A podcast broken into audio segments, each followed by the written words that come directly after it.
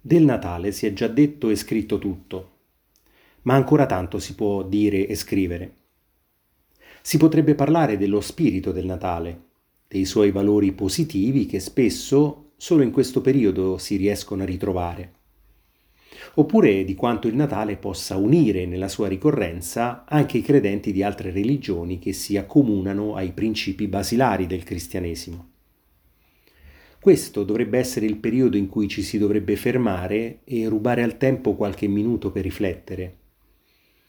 Riflettere su quei comandamenti cristiani che dovrebbero valere per tutte le persone di buon senso.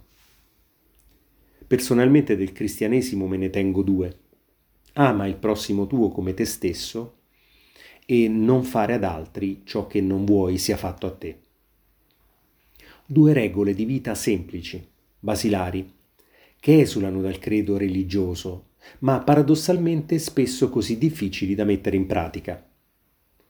Soprattutto in questo periodo storico dove gli uomini ancora combattono fra di loro per interessi economici, dove a farne le spese sono gli inermi, quelli più deboli ed indifesi, bambini, donne, anziani dove la religione viene messa a baluardo schermando i veri motivi di guerre di potere e di denaro.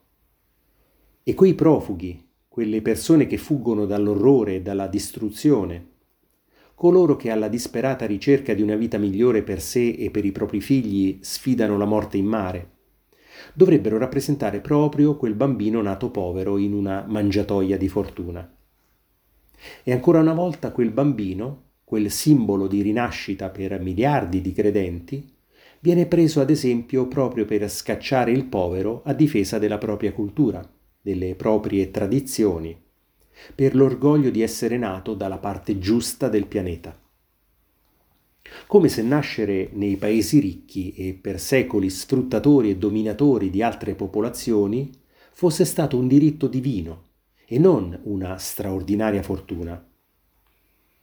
Credo che questi sepolcri imbiancati dovrebbero realmente sperare che il Dio nel quale credono o dicono di credere non ci sia dall'altra parte, o quantomeno sia veramente misericordioso come lo hanno dipinto.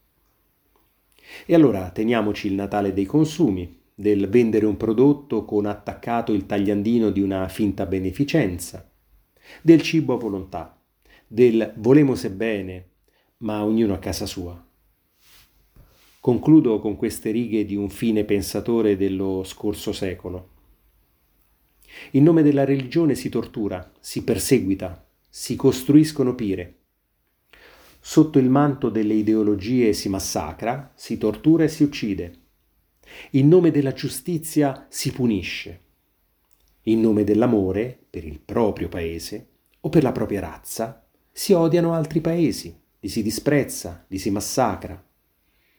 In nome dell'uguaglianza e della fratellanza si sopprime e si tortura. Fini e mezzi non hanno nulla in comune. I mezzi vanno ben oltre i fini. Ideologie e religione sono gli alibi dei malvagi. Eugene Ionesco.